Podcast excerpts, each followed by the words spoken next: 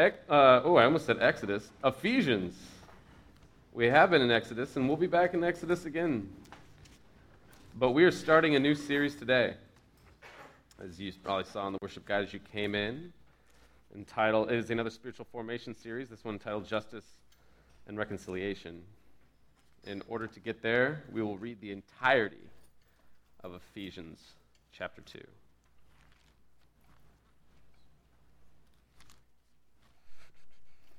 976 on most of the black Bibles around you.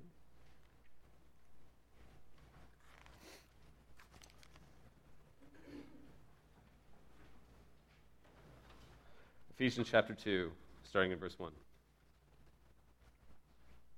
And you were dead in the trespasses and sins in which you once walked, following the course of this world, following the prince of the power of the air, the spirit that is now at work in the sons of disobedience, among whom we all once lived in the passions of our flesh, carrying out the desires of the body and the mind, and were by nature children of wrath, like the rest of mankind.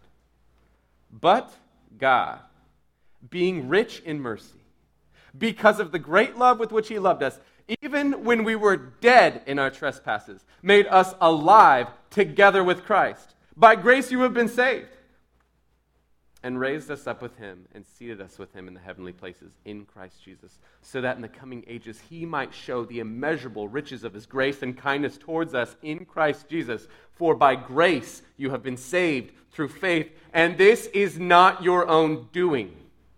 It is the gift of God, not a result of works, so that no one may boast. For we are his workmanship, created in Christ Jesus for good works which God prepared beforehand that we should walk in them. Therefore, remember that at one time you were Gentiles in the flesh, called the uncircumcision by what is called the circumcision, which is made by the flesh by, uh, in the flesh by hands. Remember that you were at, time, uh, at that time separated from Christ, alienated from the commonwealth of Israel, and strangers to the covenants of promise, having no hope and without God in the world. But now, in Christ Jesus, you who once were far off have been brought near by the blood of Christ. For he himself is our peace, who was, uh, has made us both one and has broken down in his flesh the dividing wall of hostility by abolishing the law of commandments expressed in ordinances, that he might create in himself one new man in place of the two, so making peace and might reconcile us both to God in one body through the cross, thereby killing the hostility. And he came and preached peace to you who were far off, and peace to you who were near. For through him we both have access in one spirit to the Father. So then, you are no longer strangers or, and aliens, but you are fellow citizens with the saints and members of the household of God, built on the foundation of the apostles and the prophets, Christ Jesus being himself the cornerstone, in whom the whole structure, being joined together, grows into a holy temple in the Lord. In him you also are being built together into a dwelling place for God by the Spirit.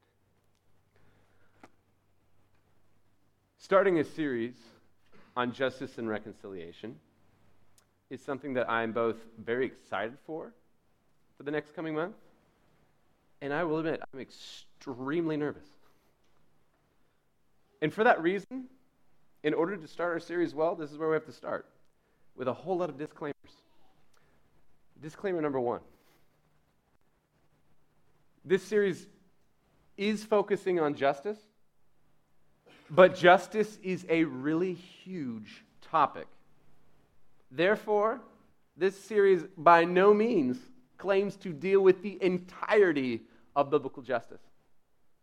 Tim Keller writes in his book, Generous Justice, he quotes um, a law professor who basically lays out this idea that there's almost three strong big buckets of a definition of justice. There's uh, justice in sensing like what is the best common good for all people and how do we arrange our society that way. There's a sense of justice where uh, all people are free from oppression and the oppression to be coerced to do uh, the will of a dictator or things like that. That's where liberty and justice for all comes from, in that sense of justice. There's even a justice where it seeks to find those who are naturally marginalized in society and making sure that they have a, uh, the same access to life, liberty, the pursuit of happiness. All these things that you hear are baked into what we talk about regularly as Americans or what we think about as people who are uh, wanting to be those who are marked by a full biblical category of justice. Because all three of those ideas people will talk about, and they'll talk about as justice, but the Bible sees all of those things as justice and more. And so when you talk about justice, you're talking about areas of economics and politics and crime and punishment and cycles of poverty and gender equity and religious freedom. And it goes on and on, and it can go into a myriad of just topics and, and directions. And for that reason, we've at times preached different sermons on a biblical view of justice. A couple years ago in a vision series, I remember preaching in Isaiah 58 about just a, what is a biblical view of justice. But the truth is, is we could preach a long time on justice and never get to the bottom of it. And because we are going to do a targeted series, we're just going to say, hey, this series is going to most specifically deal with ethnic rec- uh, reconciliation, which is just one part of justice. But it is a very important part of justice, particularly for. Siri want to be involved in this sermon. Uh, it is an important part of justice because it's an important part of our lives, both our nation's past and our nation's present. And so I don't want to conflate the idea that reconciliation is the entirety of justice, but it is a very important part of justice, and which is why we want to focus on it very directly for the next few weeks. Disclaimer two I'm really excited about this series it's not going to fix 400 years of racial tension. Um, it is going to attempt to try to bring us into a place of unity in how we talk about it in our church. It's a place of unity to how we've even experienced uh, both racial tension historically, where you come from, how that's been a part of your history, how that's been a part of your life. Um, but yeah, we just have to hold it humbly. Of uh, it, this can do a step towards us in our own body, towards us being unified together. But, um, but there is a, well, we'll get into it more next week. It's, it's something that is, we have to continue to pray for and seek justice in this area for our country, for our lives, for our church, for our neighborhoods. Um, disclaimer three I am not going to preach this series perfectly. I'm going to make mistakes in this series. I do that in every series, by the way, um, uh, and you have to figure them out. I just never tell you. Uh, I sometimes come back and be like, I was off there. Uh, but for the most part, uh, that is just a regularity of having to communicate scripture and, and, truths of God day in, day out. I've heard many preachers, some preachers I really respect, be like, you know, at the end of the day, I look over the course of my preaching, and if I could just get 80% on and 20% heresy, I feel like I'm doing pretty well. Um, and uh, those are like the best. Those are like those people have been in it for a while. So I'm like probably working with a more generous percentage than that. But regardless, I am not going to be able to voice this perfectly. I, I just sense this desire in the series to be able to get things right, to hit all angles, to cover all concerns, to be clear but nuanced, uh, to be full of truth and grace. And those are things for uh, week in, week out when I come to this moment. Um, but ultimately, there is one hero, one savior, one person who can unite all peoples in this topic. And even when he preached, you tend to get a lot of mixed reactions. And so I can hardly imagine that I'm going to do it all perfectly. And so I just ask for in the this series for me and for our you know people who will preach in the series, uh, just to ask for a level of generosity. Um, that doesn't mean you need to, if I bring up something that you feel like is off or you feel like is something that is, is unhelpful, that you just need to stuff it, but rather just have the generosity to come have the conversation. I'd love to be able to speak to it. Um, also, I'd say this series is four parts, and really every part brings up a part of a conversation that I'm going to have to push to another week. And so uh, this series is to be taken as a whole. Um, there might be something that you'd be like, well, wait a second, you didn't talk about this. It might be coming in the weeks two, three, or four. And so, um, possibly, I, I ask you just to continue to wait and take the series as a whole. Uh, if there's something where it's like, hey, you, you, want to come back to it, write it down while it's fresh, but then, then let's come back to it after the entirety of the series so that hopefully uh, over the course of the series there'll be some nuance and, and flesh put onto things. Um, so I'd ask just, yeah, for a level of generosity. Um, and then also just a level of openness, too. This is a topic that, once it's brought up, uh, has the tendency to aliven some and shut others down. And I would just ask for us all to be open in our hearts, be open to what the Spirit might want to do. Um, and that is for wherever you are in this issue, wherever you are in this, um, in this concept. And then I'd also ask us all just to be prayerful for our church. I feel like whenever you seek unity, there is an enemy who seeks to steal, kill, divide, take away. And so I just have been really thoughtful and prayerful towards what I hope would bring unity, what many of our leaders and, and deacons and, and, and MC leaders have been praying for to bring unity in our church. I would just ask us all to be in prayer towards that end because I, I want us to find this to be a unifying series and not a dividing one. So please be prayerful to that end. Um, next, this series is not to further a sense of toxic guilt and shame. This is not a series which, in which I'm trying to beat up a majority culture, or any of the, I just say me, I, our whole teaching team, our leadership is wanting to beat up on majority culture. It's not trying to demonize or villainize. Um, it's not meant to just create guilt theater, uh, just a sense of replaying things and topics for the sake of just bringing up guilt and shame and, and things that have all the senses of, of worldly sorrow but not godly grief, as Paul talks about. Godly grief is something that leads to change and repentance and life. And that ultimately, in all these things, the good news is that there is now no condemnation for those who are in Christ Jesus. But the great news of having no condemnation and everything is that then, in no condemnation, we can then open our hearts, open our lives, examine. We can be like David when he says, Search me, God, and know my heart. Test me and know my anxious thoughts. See if there's any offensive way in me and lead me in the way everlasting. And so I, I hope if you come into this place being like, oh man, just as reconciliation, I get this. This is where we just have to like relive pain of the past and, and just uh, try to stir up a level of guilt in our hearts. I hope you're not starting there. I hope you're starting from a place of, hey, there's no condemnation in Christ Jesus. And so search me, God, and show me, hey, is there any way in which we can examine our personal past and, and presence, our, our corporate past and our corporate present, and just ask, is there any way that we can be led more into a path of bringing the kingdom in this, this city, in our neighborhood, in our lives? Also, um, for if you are here and you're a person of color, um, I realize also it's a series that can be very uncomfortable. Uh, it can be a sense of just bringing up wounds or bringing up frustrations. Um, and I realize that that's just a way of understating. Just discomfort is probably an understatement.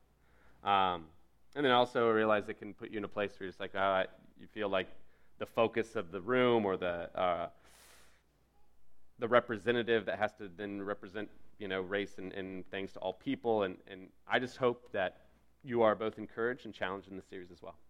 It's my prayer for all of us. Um, and then lastly i would say this in just disclaimers.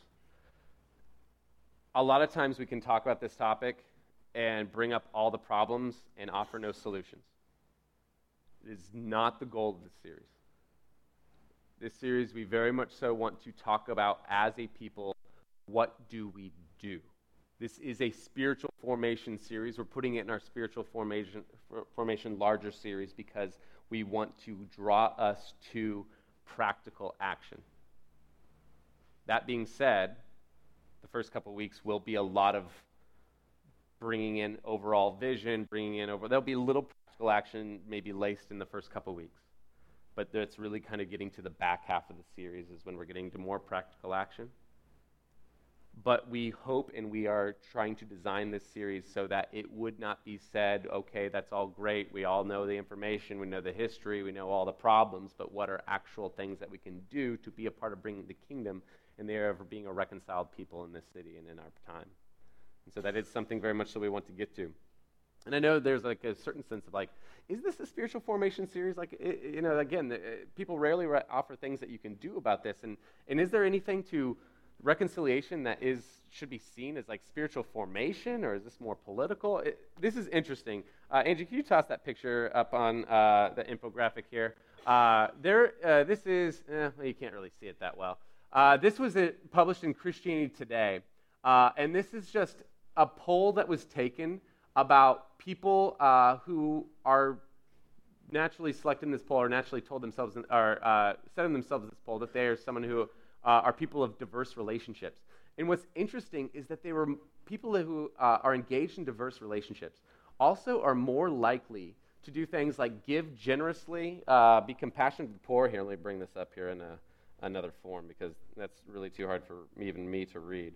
Uh, one second here. Here we go. So, yeah, uh, 54% versus 46% of those uh, who have diverse relationships versus those who have less diverse relationships hold a higher level of compassion for the poor uh, and are, therefore can give generously. 46% uh, versus 39% attend a small group or Bible study. So having diverse relationships actually seems to factor in in some ways of like if you just attend small group or Bible study. A higher percentage read the Bible on their own, volunteer at church, believe the church should, be help, uh, uh, should help repair the damage from uh, racial injustice, and attend a church that emphasized justice. It's just interesting that, of course, there's some things you'd expect if people have diverse relationships in there, but then there was also things that are just like, yeah, there are people who have diverse relationships, whether it is the diverse relationships that cause them to be more engaged in just regular practice of faith, or just people who are regularly practicing faith tend to engage in diverse relationships. There's something reciprocal about this in a spiritual formation paradigm that we just couldn't ignore. So, in all that,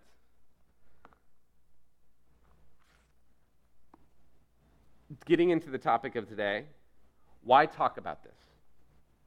Because I just had to go through all those disclaimers, and there's a level of like, well, isn't this like kind of a divisive topic?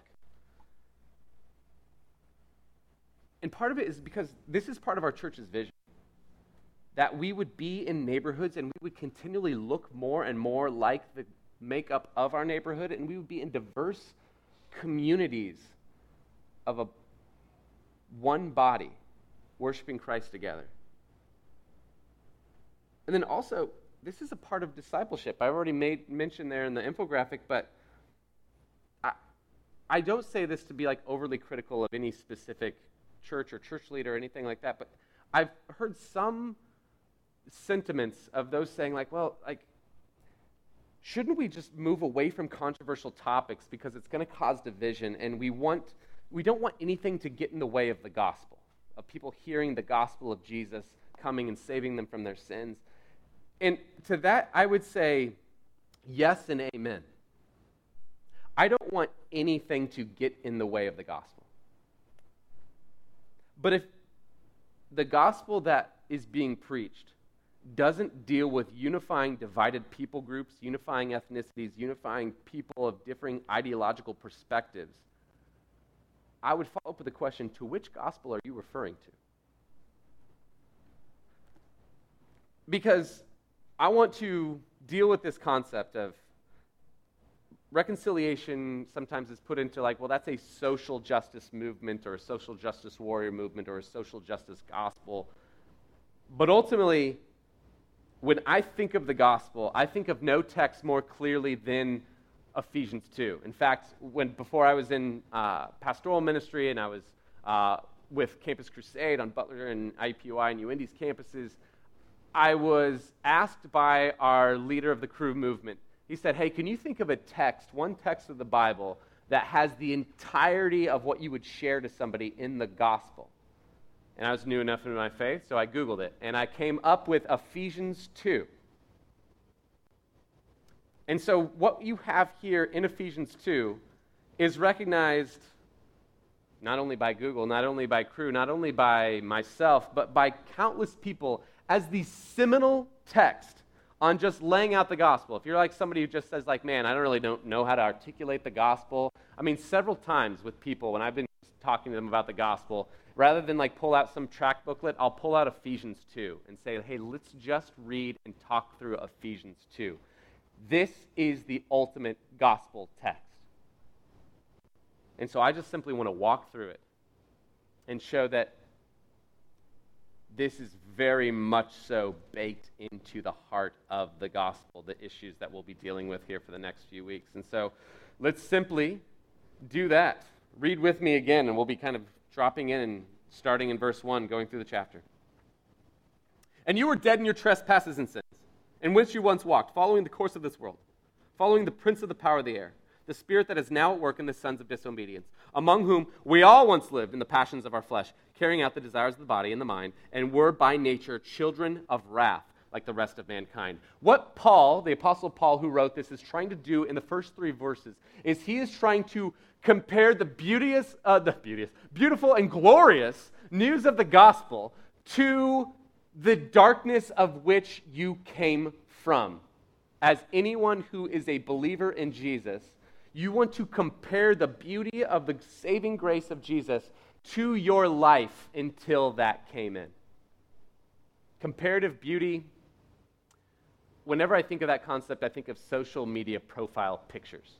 Because if you have a person that you know only on social media and then you meet them in person, a lot of times you realize that their picture uh, and their reality create a sense of, man, there's a more beautiful version of them online than in real life, which is why, by the way, I am now trying to attempt to take all pictures from a downward angle, just trying to get like as much of this as I can. If I can get every internet picture of me to look like this, then for the rest of my life, people are like, you look amazing.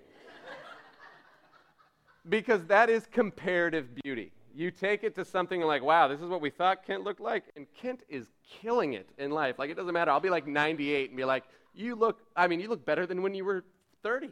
And, or if you go to buy a diamond, guys who are going to go buy diamonds for uh, someone special here at some point in your life, when they take that diamond out, they're going to put it on a black felt cloth. Why? Because the darkness of the cloth is going to cause that diamond to shine more brilliantly.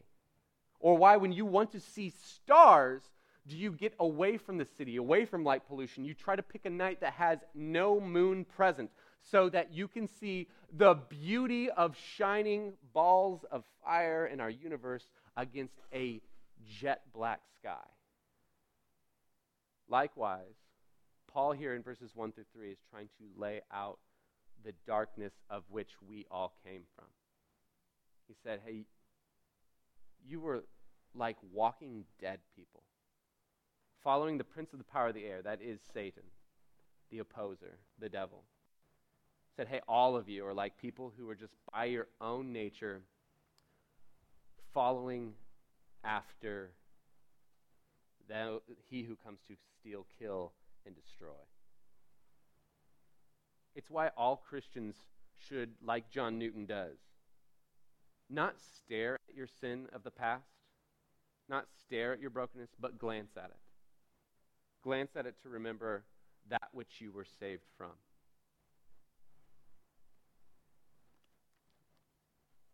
Then he goes on in verse 4.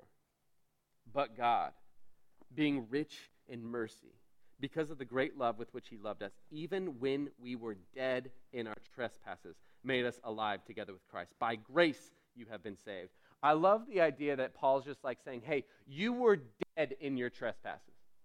Because for me, all of my life, I was trying to figure out how to just be better, to, uh, to show God that I really was all on his team, to just try to incrementally get better and better and better. And Paul says, hey, until that moment where God just comes and makes you alive, you were dead. You didn't have any ability to get any better. You weren't going to earn it in any way.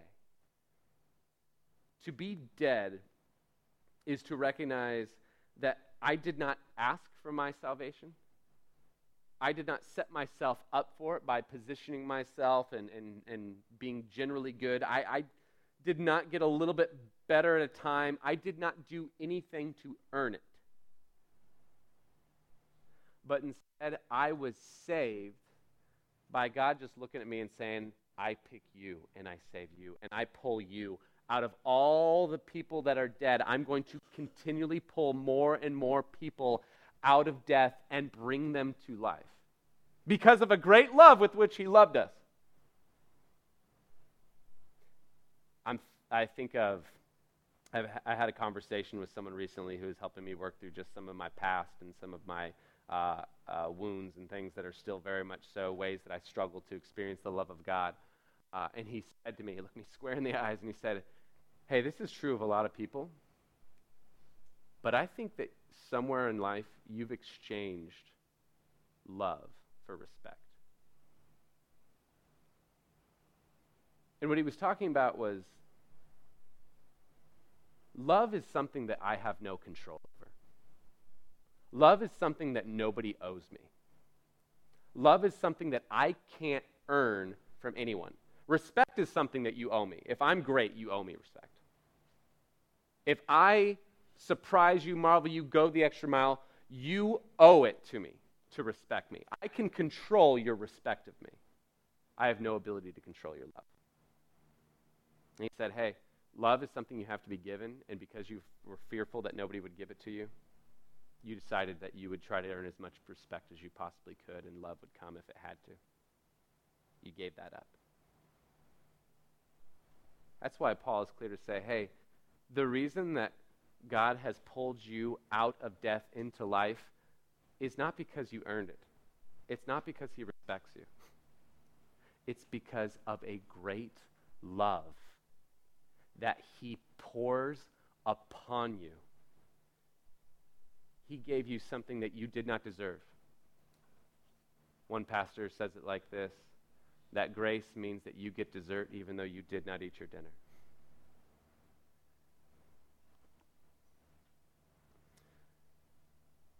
And it is not a result of works so that no one may boast.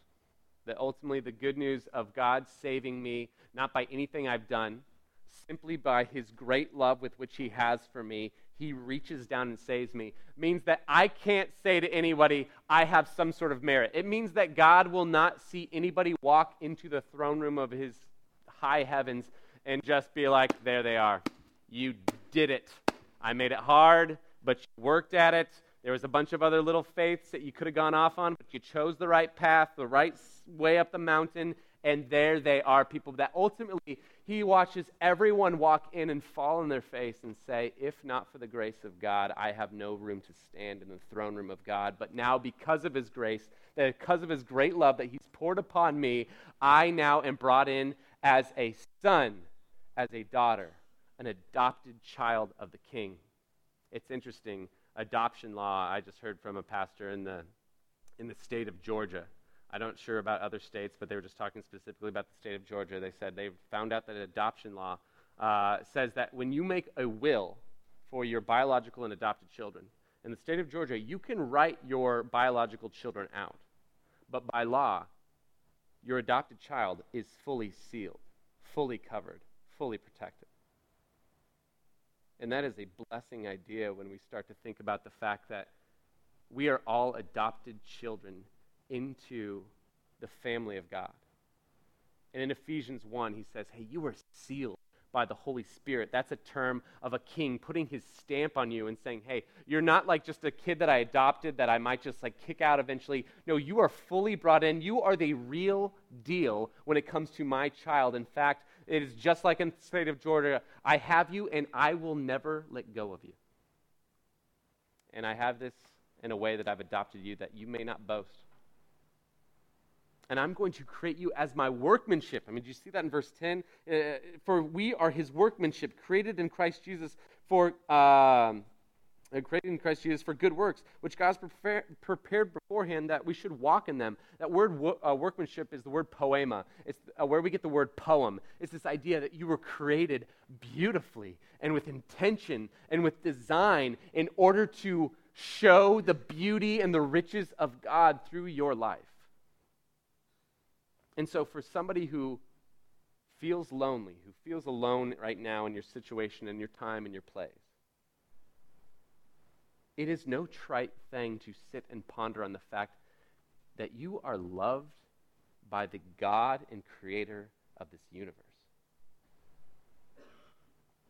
Please don't rush by that. Please don't like let that fall into a junk drawer of things that you hear a thousand times. This same man who was helping me by looking me in the eye and said, Hey, you've exchanged love for respect. He said, Here's how I want you to start to practice living in the love of God. I want you to, on a daily basis, wake up and read the prayer of Paul in Ephesians 3:14 except exchange your name whenever it feels appropriate. And so on a daily basis, I've been waking up and reading. For this reason, I bow my knees. This is 3:14 of Ephesians there on uh, 977. For this reason, I bow my knees before the Father from whom every family in heaven and earth is named, that according to the riches of his glory, he may grant Kent to be strengthened with power through his spirit in Kent's inner being so that Christ may dwell in Kent's heart through faith, that Kent, being rooted and grounded in love, may have strength to comprehend with all the saints what is the breadth and length and height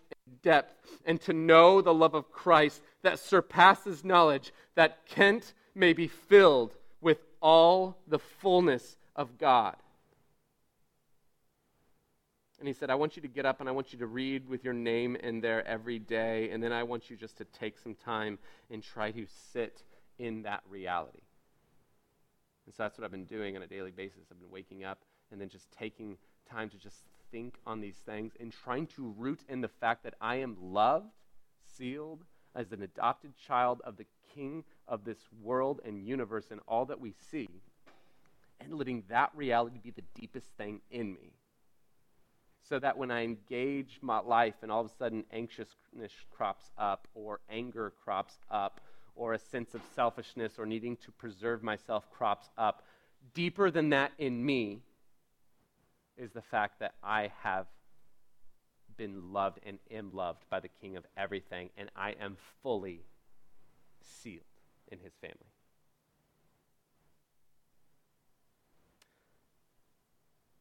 And then we move on and we pass over a chapter heading, and I will just say the Word of God in itself is completely inspired by the Spirit. These little chapter headings are not necessarily inspired by the Spirit. And so sometimes they're helpful and sometimes they're unhelpful. And I would argue that maybe this one is unhelpful because it breaks up Ephesians 2 1 through 10, which is typically where I was told to stop when presenting the gospel, and it breaks it off from 11 through 22, where it says this therefore. That word therefore is saying, hey, everything that I just said, Ephesians 1 through 10, the fact that you've been saved by grace, the fact that it's not of your own work, that nobody can do this, that you are fully forever sealed, you're the workmanship of God, that truth that we celebrate week in and week out. Think of all of that. Remember, at one time, you were Gentiles in the flesh.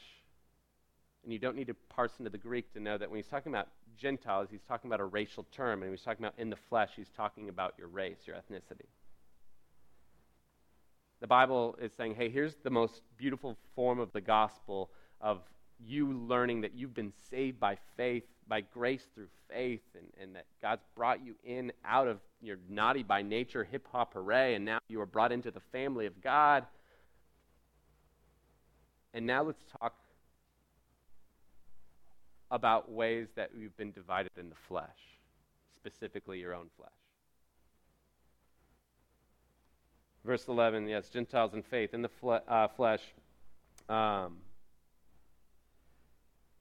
ultimately, what Paul is trying to do here is trying to, Ephesians 2, 1 through 10, and Ephesians 2, 11 through 22, by putting them all in one place, he's trying to form a cross shaped gospel. And what I mean by that is that the gospel has a vertical component to it. In fact, it is that what we just talked about that we are fully brought into the family of God. We are saved by grace. We are rooted and grounded in love. It's what Paul says in 1 Corinthians 15 is of first importance the fact that I am forgiven and brought into God's family as a sealed child.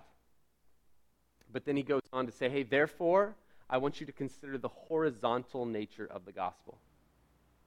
That there is horizontal implications to how this then ha- has you relate to the adopted brothers and sisters that I have brought you into the family with.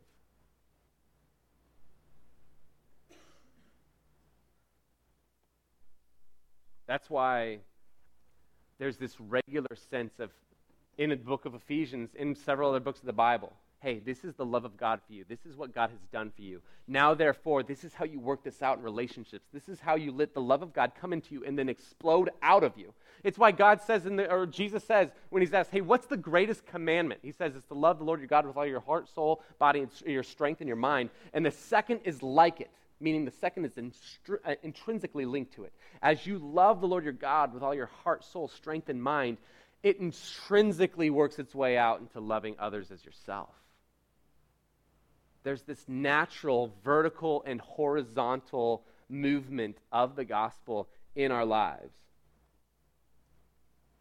It's why 1 John says to love God and to hate your brother. How can you do that? The word hate in Greek is not necessarily meaning wishing ill will or having ill thoughts towards someone. Rather, it's the idea of separation. That's why when Jesus says, Hey, uh, if you can't come to me unless you hate your father, your brother, your mother, your sister, he's not saying, Hey, I want you to have ill will or ill feelings towards your father or mother or brother or sister. But if you can't separate from them, if they're holding you back from coming to me, then you can't come to me. And so this idea of hate comes in separation. So in Matthew 18, Jesus says, an unforgiving Christian is an oxymoron. How can someone who has experienced the lavish forgiveness of all their sin and the lavishness of, of removing all division from you and the God of the universe, who is perfect and holy, and allowing you to be his child, look at somebody else and hold bitterness and grudges? Or in Matthew 25, he says, Hey, there's no such thing as a greedy Christian. That what you've done to the least of these, you've done to me. That how can be somebody who has just had all things given to them by Jesus, that has been sealed and given all the riches of him for eternity, look at other people who don't have the goods of this world and hold them back? And then Ephesians 2 14 through 21, he lays out another oxymoron. Let's read it and then I'll point it out. For he himself, verse 14, for he himself is our peace, who has made us both one and has broken down in his flesh the dividing wall of hostility by abolishing the law of commandments expressed in ordinances, that he may create in himself one new man. Keep, in, keep that phrase in mind. We'll come back to that. In place of the two. So making peace. He might reconcile us both to God in one body through the cross, thereby killing the hostility. And he came and preached peace to you who are far off and peace to those who are near. For through him we both have access in one spirit to the Father. So then you are no longer strangers and aliens, but you are fellow citizens with the saints and members of the household of God, built on the foundation of the apostles and the prophets. Christ Jesus himself being the cornerstone, in whom the whole structure, being joined together, grows in a holy temple in the Lord. In him you also are being built together in a dwelling place for God by the Spirit. Ultimately, what Ephesians 2, just like Matthew says there's no such thing as an unforgiving Christian or a greedy Christian, Ephesians 2 says, of course, there's no such thing as a racist or prejudiced Christian, but also a separate church. It's an oxymoron. There's a picture in Revelation 5 that we talk about here at SOM all the time. The church talks about the time. It's this picture that John, when he's seeing the new heavens and the new earth envisioned to him, he sees God's throne room and he says he looks around and he sees around a great multitude of every tongue and every tribe and every nation all worshiping God together. And the word of that collected group, uh, the Greek word is aborizo. And it's a word that means supermarket. It's this concept that God comes into the supermarket of humanity and takes from himself someone of every tongue and every tribe and every nation and creates a great mixed multitude of people all coming together in one unifying, worshiping body. Ephesians 2 says that all of us in this mixed family are built together into a temple. That's meant to be extreme unity. I mean, I don't know if you know about how buildings work. All of the bricks are put together in total unity. If there's any separation, the structure will fall. But what's interesting about when you see things that are like structures of bricks, typically all the bricks have to be the same shape to kind of fit together perfectly in order to be totally unified. But the beauty and the majesty of God is that He takes bricks that are different and holds them together in increasing unity so that they grow, though different, into a deepening unity that shows, as Paul's going to say, the mystery of God, the power of God. That people would look at this unity in diversity and say, this is something unthinkable before God's power entered into the system. Because God Himself, in His very nature, is unity in diversity. He's three but one. The Trinity is the most confusing concept.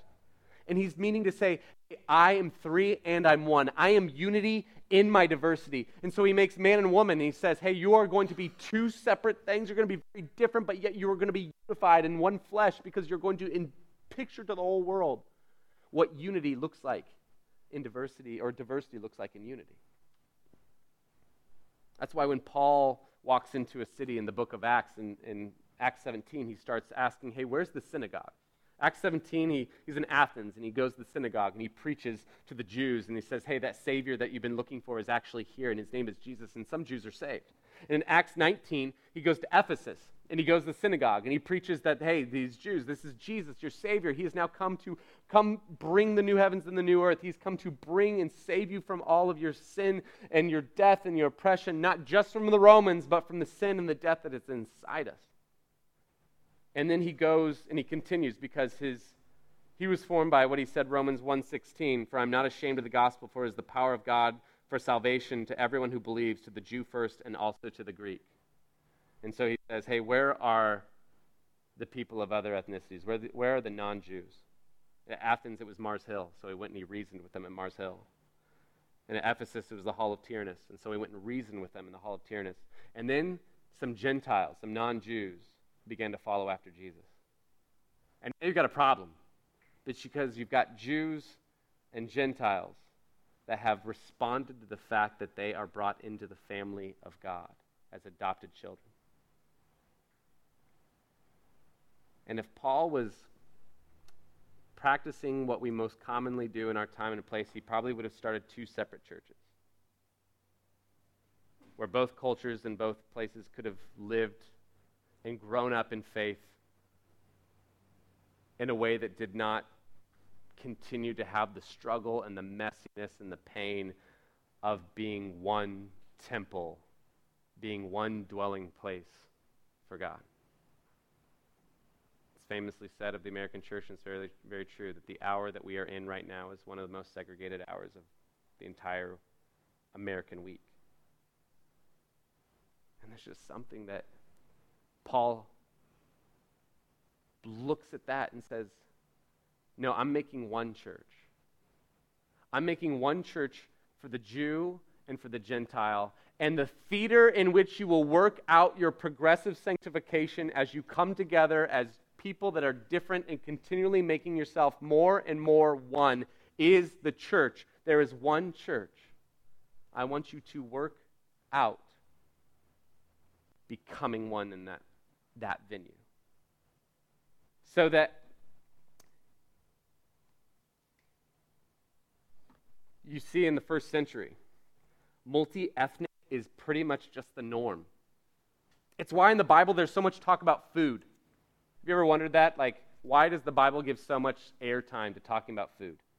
It's because there's a multi ethnic church. And in a multi ethnic church with different cultures and different expressions and different backgrounds and different things about thinking about what food is or what that food is, what food's good, what food's bad, you have to deal with food in the church. Because if it's just everyone in different churches, then you can have your kosher dogs in one place and you can have your meat not sacrificed to pagan idols in the other, and everybody's fine. But if you're all in one church, you've got to work out okay, how do we love each other and how do we come together and how do we eat, uh, eat together in a way that is respective of our differences and our backgrounds. It's why we need to be increasingly aware of our personal preferences and our church preferences. There's a, a famous blog, uh, What White People Like. I read it this week. Here's just a selection that I was like, mm hmm. Number one was coffee. Number three was film festivals. Number 10, Wes Anderson movies. Absolutely. 23, microbreweries. 27, marathons, half marathons, and 5Ks. 28, not having a TV. Or in my case, appearing to not have a TV. It's in a cupboard, no one knows. We open it up. 42, sushi. May 45 degrees, and their half price Sunday night sushi live forever. 61 bicycles, 67 standing still at concerts. In my case, patting my chest. Um, 72 studying abroad. 102 children games as adults, such as dodgeball leagues. 110 frisbee sports. 112 hummus. Absolutely. We are a multi generation family of hummus eaters in my house. Uh, 118, ugly sweater parties. 122, moleskin notebooks. Absolutely. Have you ever taken a note about Jesus that has not been in a moleskin notebook? Probably not. Uh, 128, camping. 131, Conan O'Brien. 132, picking their own fruit. Uh, 140 something, or no, it was 131, TED Talks. I get that that's all painting with a very broad brush, and there's many people who are of a white ethnicity or a background in a different economic class are just like, I ain't in that list is not my list. That is totally my list. there's a way in which I need to be aware of my preferences and a way of just my cultural back- background so I can say, I'm white. I love these things. And God made me fearfully and wonderfully. He made me white. And He made me with my culture. He made me with my preferences. He made so that you put me down in an ugly sweater party, eating hummus, playing a frisbee sport, or an adult dodgeball league, that I will say yes and amen. God is good, and I will worship His name. And I want to be aware of my preferences so I can celebrate God's goodness and how He's designed me and what I bring in my diversity, but then also so that I at times can lay down my preferences in order that I may hold together in arms with brothers and sisters in unity. Because ultimately, I want to be a part of building one new man. That's that phrase I said to hold on to, or it says, was it verse 15? We'll start in 14. For he himself is our peace who has made us both one and has broken down in his flesh the dividing wall of hostility by abolishing the law of commandments expressed in ordinances that he might create in himself one new man in place of the two, so making peace.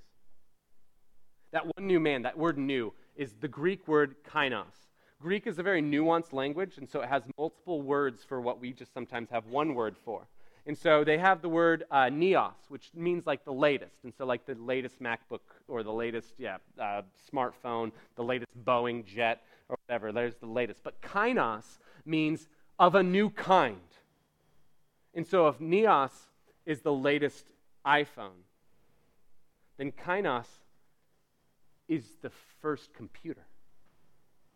If neos is the first Boeing jet, then kainos is standing at Kitty Hawk and watching for the very first time humans in a contraption take flight it has no category in our mind before it happens. It blows our minds. And he says that the one thing that God is going to make between the Jews and the Gentiles is I'm going to create a people that are so unified in their diversity that when people look at them, they're going to have their minds blown and be like, well, there's, there's no other place in all of humanity where that works out. Everywhere else, you put people with different backgrounds and they all eventually unravels. But there's a place where there becomes one new humanity. And my fear is is that there's people that are walking into churches every single day and not having their minds blown because they look around and be like, well, this kind of seems like where everybody would be if there was no Jesus. There's no cross holding this all together. There's no breaking down of the wall of hostility. Like this just is the group of people that I would normally find myself hanging out with. This is the group of people that I would normally find myself going to games with or, or going to adult dodgeball leagues with or doing whatever I would do with. And so, one thing that I want to just talk about in the series, and I want us to think about in the series, is thinking about our churches individually and as a church so we can regularly talk about how do we celebrate the beauty of diversity that we bring And then how do we lay down preferences so that we might seek unity with diverse expressions of the image of God in ways that don't look like or don't feel like or don't talk like the way that I do or don't think in the same ways or don't have the same bits of culture? I want to do that as a church, continually thinking like, how do we continually make ourselves in a way that we have our preferences and we're willing to lay them down? And then also as individuals, how do we enter into situations where I have my preferences and then I'm willing to lay them down because sometimes I'm going to need to in order to, to hang out with you? You're going to have to do it on your schedule, on, on your conversation topics, on ways that you engage. And it might be really weird and hard for me, but I just want to do it in a way that it's going to seek unity in diversity. And ultimately, we'd be a church, and I'll end with this concept, would be a church that looks a lot like mayonnaise. Mayonnaise is a fascinating food if you think about it. Because mayonnaise is made up of components that have no business being in community together oil and water. And if you have chemistry at all, you know oil and water don't hang out by nature. But if you have mayonnaise, you have the combination of oil and water, and if you're in chemistry, you know what this is, you have an emulsifier.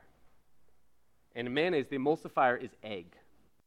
That egg takes oil and water, and egg says to water, Hey, water, you just come and you commune with me, and I will change you and shape you in one that begins to look out and commune with those who you otherwise did not commune with previously. And then uh, egg looks at oil and says, Hey, oil, you come in and commune with me, and you bring all that you bring as oil. But as you changed and shaped by me, I will join you to others that would become a unity and diversity, a diversity and unity. And the cross is the emulsifier. That Jesus broke down the dividing wall of hostility. So, not that we would be able to see people of different cultures and wave and smile, but so that we would take all that we are and celebrate what we bring to the picture and then lay it down so that we might be built together in a temple that displays a new humanity that shows the mystery of the power of God, that He can emulsify two and make them something new.